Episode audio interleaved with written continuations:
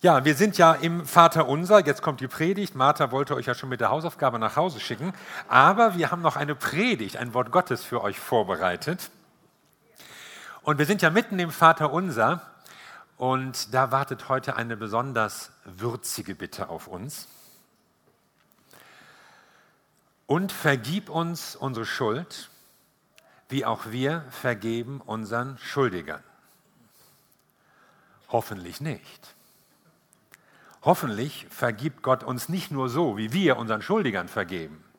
Hoffentlich handelt er nicht an uns, wie wir an anderen. Nachtragend, geleitet von Missgunst, Kränkung, Neid, Verletztheit, beleidigt sein, Ärger, Frust, Wut, Rache. Hoffentlich handelt er an uns nach seiner großen Gnade. Das ist ja die erste Bitte, die an eine Gegenleistung gekoppelt zu sein scheint. Die scheint von etwas abhängig zu sein, was wir zuerst tun müssen. Mir wäre das natürlich lieber, wenn wir einfach nur beten müssten, vergib mir meine Schuld. Das reicht doch, oder? Ich meine, wer sagt denn, dass man jeden Satz nachsprechen muss, der hier steht? Ich finde es toll, Herr, wenn du meine Schuld vergibst, aber es geht weiter. Aber Zunächst mal, was ist überhaupt Schuld? Was ist damit gemeint? Das ist ja ein Begriffsfeld, das so aus dem Wirtschaftsleben kommt und er meint etwas erlassen, also eine Leistung, zu der jemand verpflichtet ist. Schuld, Schulden, Darlehen, also eine noch nicht erfüllte Verpflichtung, meistens Geld, aber es gibt das auch im übertragenen Sinne, eheliche Pflichten oder so.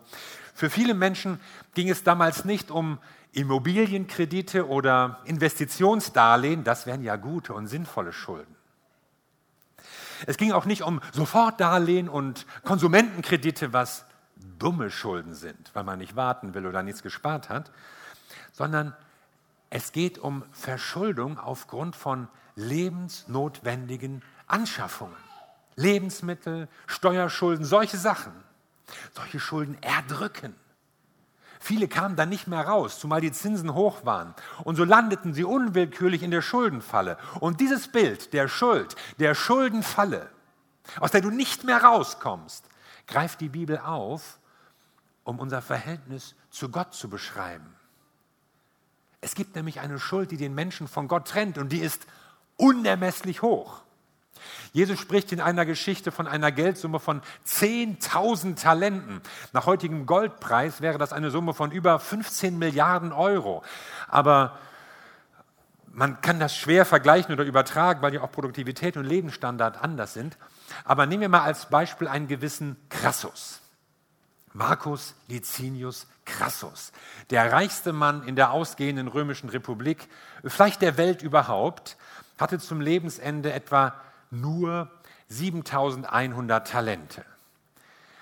Und Jesus legt noch einen drauf und spricht von 10.000. Also er will damit sagen, das ist unermesslich viel. Das kannst du nie bezahlen. Das schaffst du nicht. Es ist zu viel, du bist erledigt. Und das besondere Problem damals war, dass bei Zahlungsverzug sofort die Schuldknechtschaft drohte. Da gab es keine Pfändungsfreigrenzen, ja meine Wohnung, meine Sachen, mein Telefon, mein Bildschirm, sondern man konnte eingesperrt werden, bis man bezahlt hatte und die Familie auch. Man konnte verkauft werden als Sklave, wenn man die Schuld nicht begleichen konnte. Es war keine Seltenheit, dass eine Familie einzelne Kinder verkaufen musste, um selbst über die Runden zu kommen, um selbst die Schulden bezahlen zu können. Und die sah man dann nie wieder. Ich meine, stell dir mal die Verzweiflung vor. Dein Kind irgendwo, schuftend auf dem Acker, in einem Haushalt, in einem Bordell, ausgeplündert, ausgenutzt, missbraucht. Und du kannst nichts tun. Und das Kind denkt an zu Hause und wartet und hofft auf Hilfe, aber du kannst nichts. Das ist Schuld. Wenn dieses Wort fiel damals, dann kam da Assoziation von ganz grauenhaften Lebenssituationen bei raus. Lediglich im Geltungsbereich der Bibel, bei den Juden gab es so eine Art Privatinsolvenz, ja? eine Entschuldung für Privatpersonen. In Deutschland gibt es das erst seit 1999, in der Bibel schon seit über 3000 Jahren. Aber selbst dann, beim Schuldenerlass in maximal sechs Jahren, konnte das eine lange Zeit der Knechtschaft sein für dich oder für deine Kinder. Das, Leute, sind Schulden. Das sind richtige Schulden. Erdrückend, zerstörerisch, ruinös. So was stand den Leuten vor Augen. Die Leute wussten, was Schulden sind. Und sie wussten auch, dass sie vor Gott schuldig waren. Ja, wieso bin ich vor Gott schuldig? Wir führen kein Leben in seinem Sinne. Wir können es gar nicht. Wir übertreten seine Gebote, ignorieren seinen Willen, ruinieren seine Schöpfung. Wir zerstören Beziehungen, verletzen andere Menschen, fügen einander Wunden zu, die manchmal über Jahre nicht heilen. Wir verpassen die Maßstäbe Gottes. Wir können ja noch nicht mal unsere eigenen Maßstäbe einhalten. Das, was wir für richtig halten, selbst das kriegen wir nicht hin. Selbst was wir eigentlich lassen sollen, weil wir es schlecht finden, selbst das tun wir. Und all unsere Gemeinheiten, Betrügereien, Unehrlichkeiten, so vieles trennt uns voneinander und von Gott. Und das ist Schuld. Schuld ist aber nicht nur das, was wir falsch machen, sondern auch das, was wir nicht tun, was wir versäumen zu tun, obwohl wir es tun sollten. Was? Ich habe doch gar nichts getan, werden Leute mal zum Weltenrichter sagen. Ja, genau. Genau das ist das Problem. Du hast nichts getan, wo du etwas hättest tun sollen. Du hast nicht gehandelt, wo du hättest handeln sollen. Du hast nicht ermutigt, wo deine Ermutigung gefragt war. Du hast nicht geliebt, wo du hättest lieben sollen. Wir sind dir Liebe schuldig geblieben. Und bis jetzt haben wir noch gar nicht von all den möglichen Einzelsituationen gesprochen, die Menschen gegeneinander aufbringen, Familien zerreißen, Nachbarschaften vergiften, von Ungerechtigkeiten, von Ausbeutung, von Not und Krieg, von dem entsetzlichen Riss, der die Welt durchzieht. Man merkt doch, dass etwas grundsätzlich nicht stimmt in der Menschheit, dass etwas an grundsätzlicher Art schiefläuft bei uns auf diesem Planeten. Und Schuld ist etwas, was mag es noch so klein angefangen haben, es vergiftet Beziehungen, es verpestet die Atmosphäre, es zieht uns in einer Spirale immer weiter nach unten. Selbst da, wo Friedensschlüsse einen Konflikt beenden sollen, geht es meist nicht ohne Schuldzuweisungen ab. Und aus einem Rachefrieden kommt dann gleich schon der nächste Revanchekrieg. Wir haben versagt. Auf der ganzen Linie. Und das hat Konsequenzen. Trennung, Schmerz, Schuld, so nennt es Jesus. Wir sind vor Gott schuldig und wir müssen bezahlen. Aber wir können nicht. Was jetzt? Wie kann ich meine Schuld loswerden? Uns bleibt nur die Bitte, vergib uns unsere Schuld. Vergib mir meine Schuld. Unverdient, ohne Gegenleistung. Ja, ignoriert Gott die Schuld? Einfach so? Das wäre ja super. Alles so mit dem Mantel der Liebe zudecken. Tut er so, als hätten wir nichts Verkehrtes gemacht? Hm. So ein Richter, der seine eigenen Gesetze nicht ernst nimmt? Könnten wir da nicht einfach so weitermachen? Nein, können wir nicht. Du stehst vor Gott und merkst, du kannst nicht bestehen. Das Urteil ist gefällt und du weißt, ich muss bezahlen. Ich kann es aber nicht. Ich, ich will es ja eigentlich irgendwie Gott recht machen, aber es läuft nicht. Was passiert jetzt mit mir? Und dann siehst du schon, wie der Gerichtsvollzieher sich erhebt und drohend auf dich zukommen wird, der du da auf der armen Sünderbank sitzt. Und dann reicht Gott ihm plötzlich einen Zettel. Und er guckt drauf guckt hoch, guckt nochmal. Die Schuld ist bezahlt. Es ist alles erledigt. Dann, dann können wir ja auch vom Strafvollzug absehen. Du bist frei. Wie? Was? Wer? Wie ist das zu verstehen? Was ist passiert? Wer hat da gezahlt? Jesus. Mit seinem Leben. Er hat gezahlt. Ich bezahle für dich, ich hole dich da raus. Und nur deshalb gibt es Vergebung für dich. Aber es passiert nicht automatisch. Du musst ihn darum bitten. Es ist wie ein Konto, für das du Vollmacht hast. Du musst das Geld schon abheben. Es ist alles da, um deine Schulden zu bezahlen, aber abheben musst du es. Denn nur wenn du Gott um Vergebung bittest, dann ist klar, dass du deine Fehler wirklich eingesehen hast.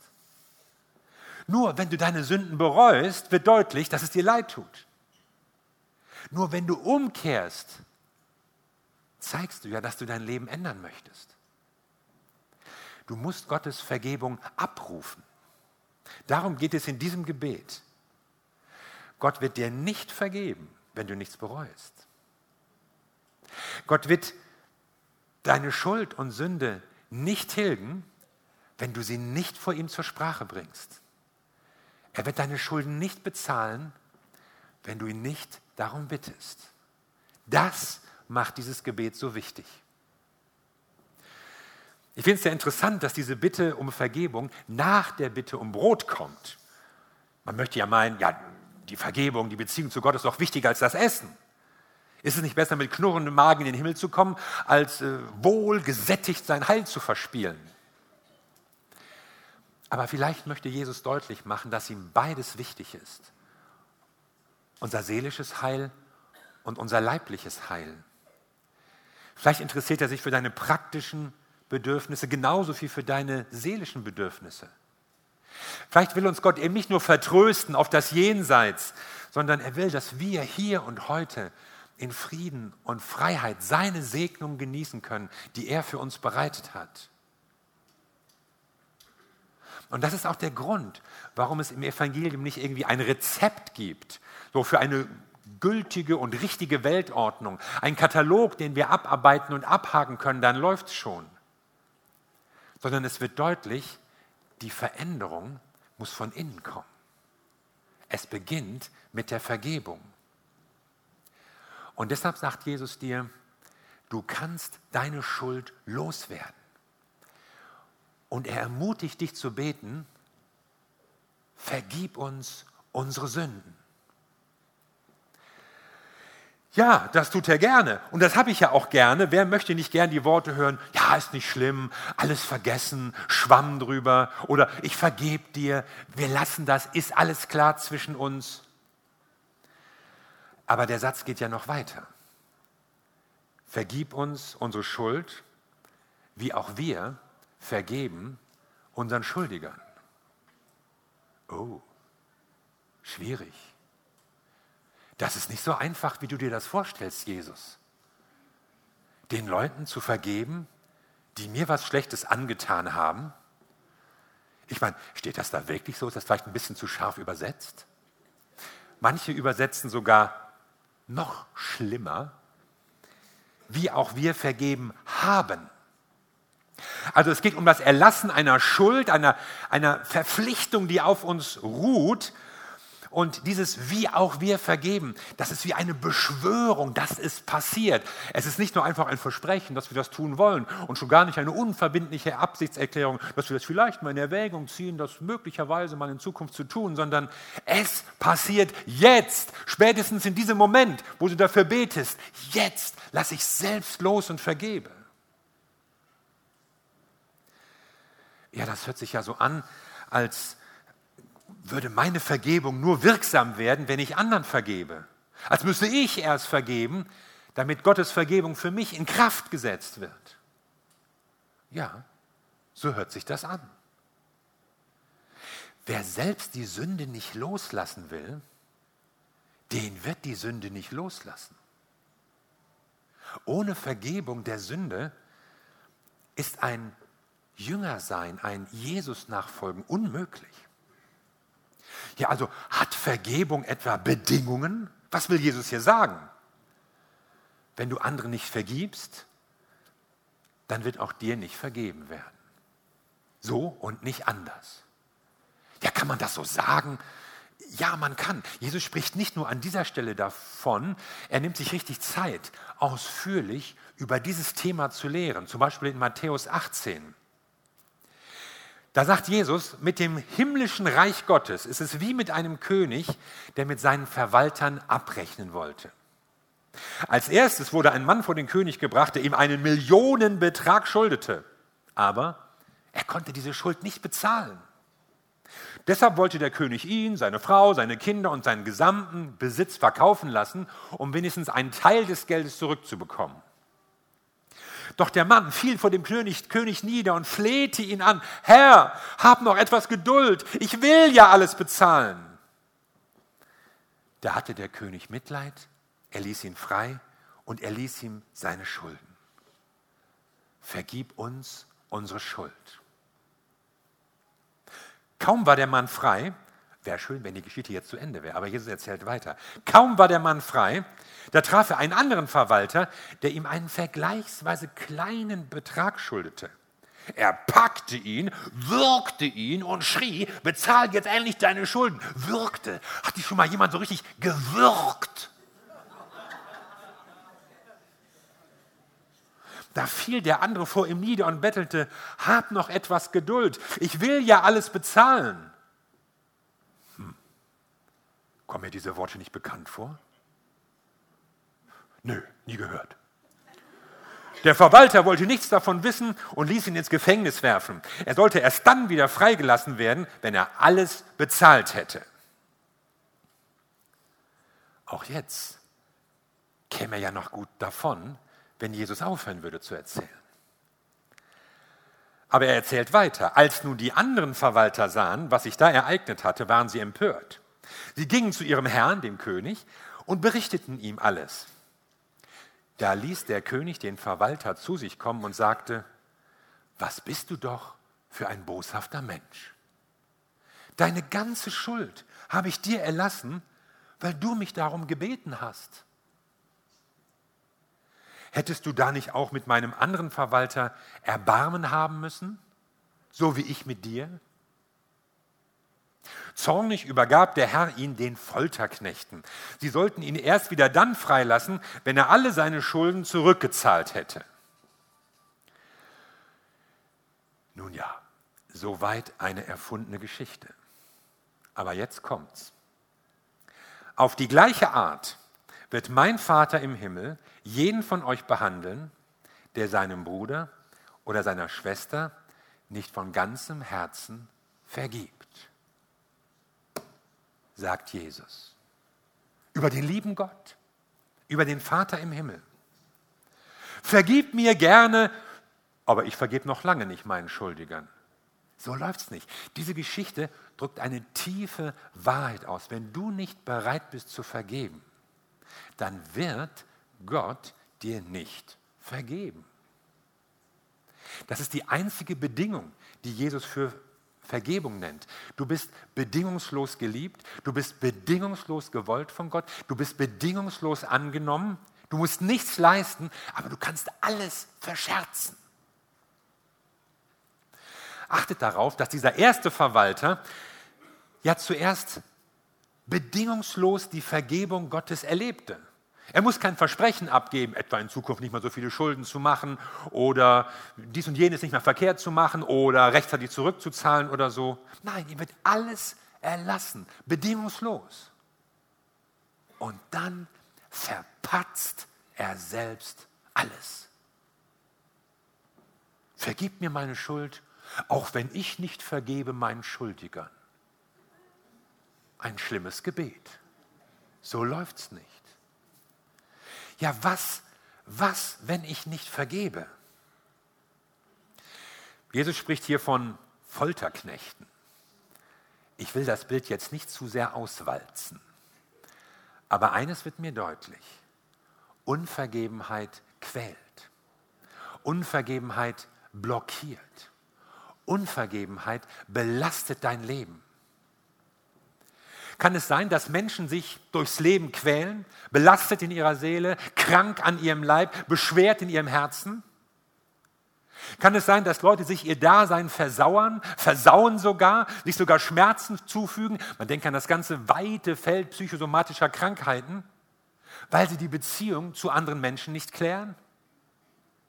Kann es sein, dass auch Christen ein freudloses Leben führen, weil sie Gottes Vergebung haben wollen, aber anderen nicht vergeben?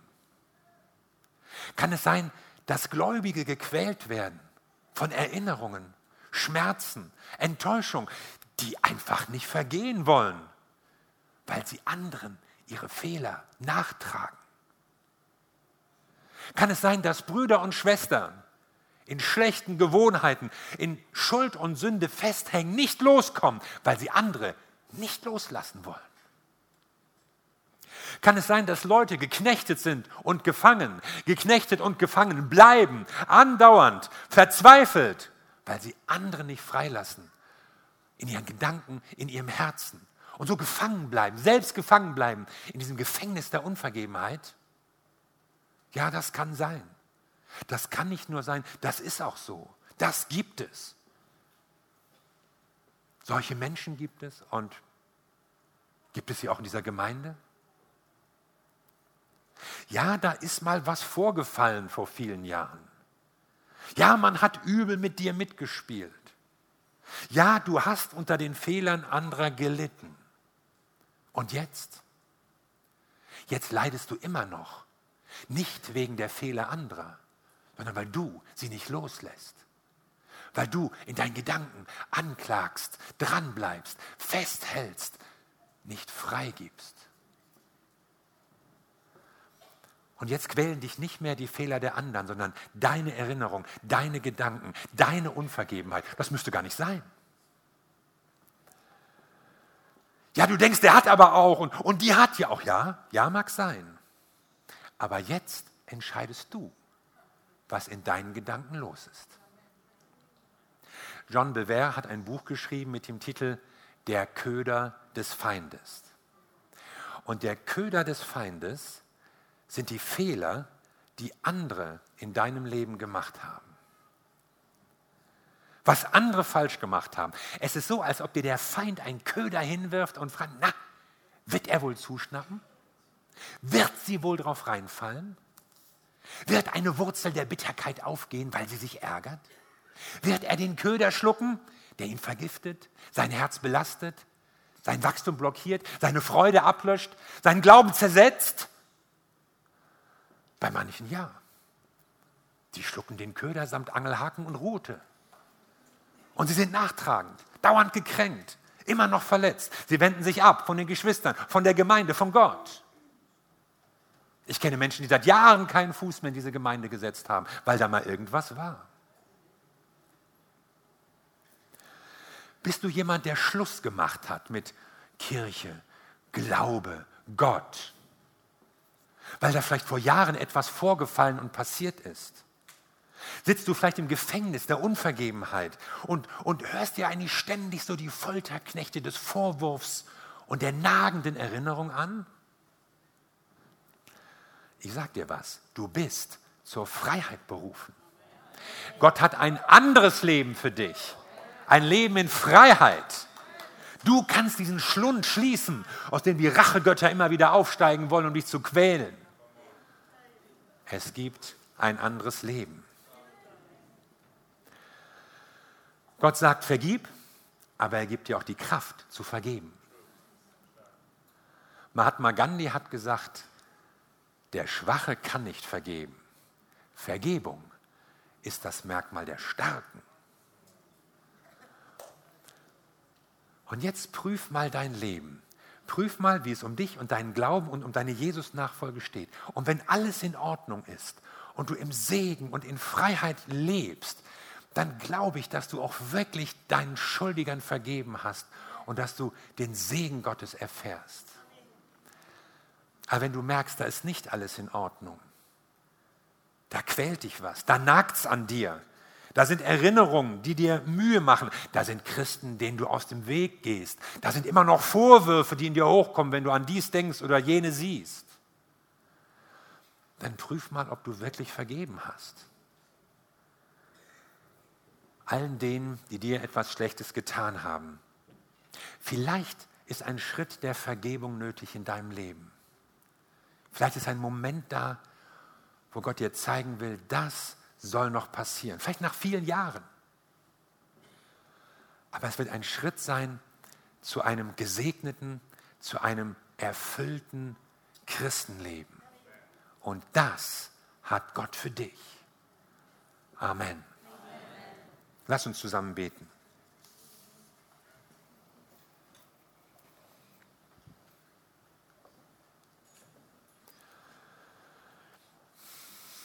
Wir danken dir, unser Vater im Himmel, dass du Vergebung geschenkt hast, Vergebung bereitstellst und alles in Bewegung, den ganzen Himmel in Bewegung gesetzt hast, damit unsere Schuld vergeben ist. Das, was uns von dir trennt. Du willst die Gemeinschaft mit uns. Du willst, dass wir die Schuld loswerden. Und dafür danken wir dir, Herr. Und wir wollen aufmerksam sein auf das Reden deines Heiligen Geistes. Und vielleicht erinnerst du uns an Situationen, an Menschen, an Erfahrungen, wo wir Vergebung aussprechen müssen, im eigenen Interesse.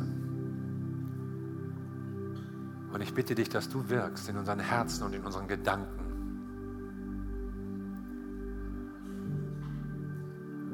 Ich möchte gerne, dass jeder von euch jetzt so für sich persönlich mal diesen Satz sagt, vergib mir meine Schuld, wie auch ich vergebe meinen Schuldigern. Und wenn du merkst, der Satz fällt mir schwer, und wenn dir irgendjemand und irgendwas einfällt, dann frag doch Gott, der durch den Heiligen Geist zu dir reden will, was ist mein nächster Schritt? Was soll ich tun? Wie kann ich vergeben? Wie kann ich dieses Gefängnis verlassen? Wie kann ich die Folterknechte meines Lebens loswerden? Ich bin sicher, dass Gott zu dir spricht und dass er dich leiten wird, dir Kraft gibt, Schritte zu gehen. Und lass uns so eine kurze Zeit des persönlichen Gebets haben.